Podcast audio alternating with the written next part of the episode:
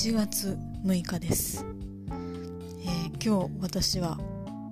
今年初出勤だったんですけれども、職場に着いたところ去年のね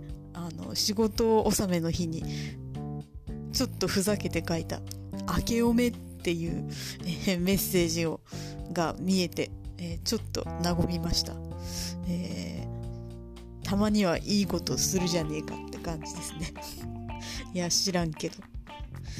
でも本当に一日中眠くてどうしようかと思ったんですけど、まあなんとか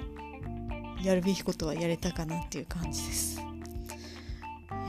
弊社は新しく人を入れる予定があるようで、まあありがたいに違いないんですけど、やはり新しい人間関係を築くというのは、恐ろしいことです。まあ自分が入った時も、先輩方にはね、そんな辛労をおかけしたに違いないのにどの口が言うかって話ですけれど、まあ、明るい展望を失わずにいきたいものですね。おやすみなさいませ。